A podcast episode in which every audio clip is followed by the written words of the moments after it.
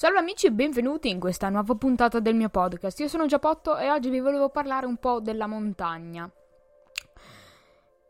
La montagna nella storia italiana ha avuto un ruolo importantissimo, ci, sta- ci, ci si sono combattute eh, entrambe le guerre, entrambe le guerre mondiali. È stata una barriera contro gli invasori, eh, è stato il confine naturale e per tantissime persone ci vivevano e quindi era, non, non, si poteva più, non si poteva trascurarla. Negli ultimi anni però la montagna è stata un po' abbandonata perché eh, si cercava una vita più semplice, eh, la comodità, l'abbandono della vita naturale per andare nelle città a cercare dei, eh, delle occasioni di lavoro più semplici e più sostenibili. E la montagna ormai è utilizzata quasi esclusivamente per il turismo. Però io mm, no, non, non, mi capacito di questa cosa e allora cerco, vorrei cercare di spiegarvi perché la montagna è eh, una bella cosa. Allora, i vantaggi oggettivi della montagna è eh, che sicuramente c'è un minore inquinamento perché con tutti gli alberi e mh, mm, la vegetazione che presentano le montagne mm, eh, riescono a filtrare molto meglio l'inquinamento rispetto a quello che c'è in città. Poi c'è un paesaggio veramente fantastico, specialmente in alcuni, in alcuni punti. Eh, senza accorgersene ci si ritrova con, del, con maggiori energie perché ci si ritrova circondati dalla natura e quindi automaticamente si è più energici e anche se sembra una stupidaggine in realtà è veramente molto bello.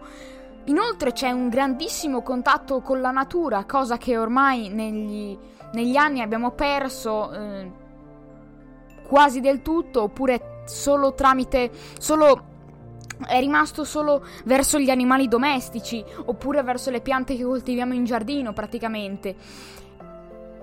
E c'è una migliore, ma molto migliore qualità della vita, eh, quindi molto meno stress rispetto che nella città, perché con la montagna, appunto con il paesaggio, eh, ci si può rilassare. Eh, ci sono tutti i fattori che permettono un maggiore relax e quindi una maggiore qualità della vita e si può avere con mh, mm, prodotti naturali a chilometro zero, cioè eh, si può mangiare formaggi e, e, carni praticamente andando direttamente a prenderle da colui che le produce oppure comunque veramente vicino. E quindi si è molto più sicuri eh, di quello che si mangia e si mangia delle cose anche molto più genuine, molto più buone perché molte volte sono di produzione propria e si può bere l'acqua direttamente dalla sorgente o dal rubinetto, che ci sembra, magari sembra una cosa stupida, però in realtà ormai ci siamo abituati a bere l'acqua della bottiglia e quindi... Mm, insomma, non abbiamo più quel brividino che si prova a bere l'acqua direttamente dalla sorgente.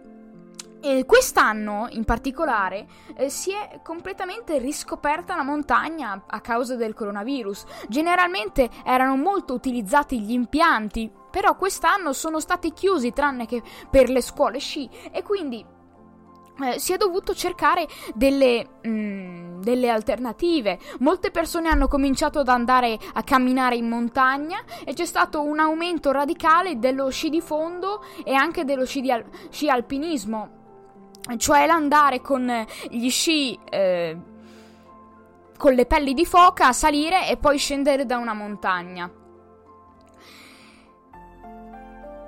A causa del fatto che anche le spiagge avevano persone troppo ravvicinate, quindi c'era il rischio di dover tenere sempre la mascherina. La, la montagna è stata scelta da moltissime persone quest'anno eh, perché presenta appunto spazi molto più grandi, si può fuggire dalla città e quindi mh, mm, da, da tutti quei or, quasi da tutti i veicoli di contagio e eh, si può avere de- dei giganti spazi liberi senza le mascherine, quindi con aria pulita.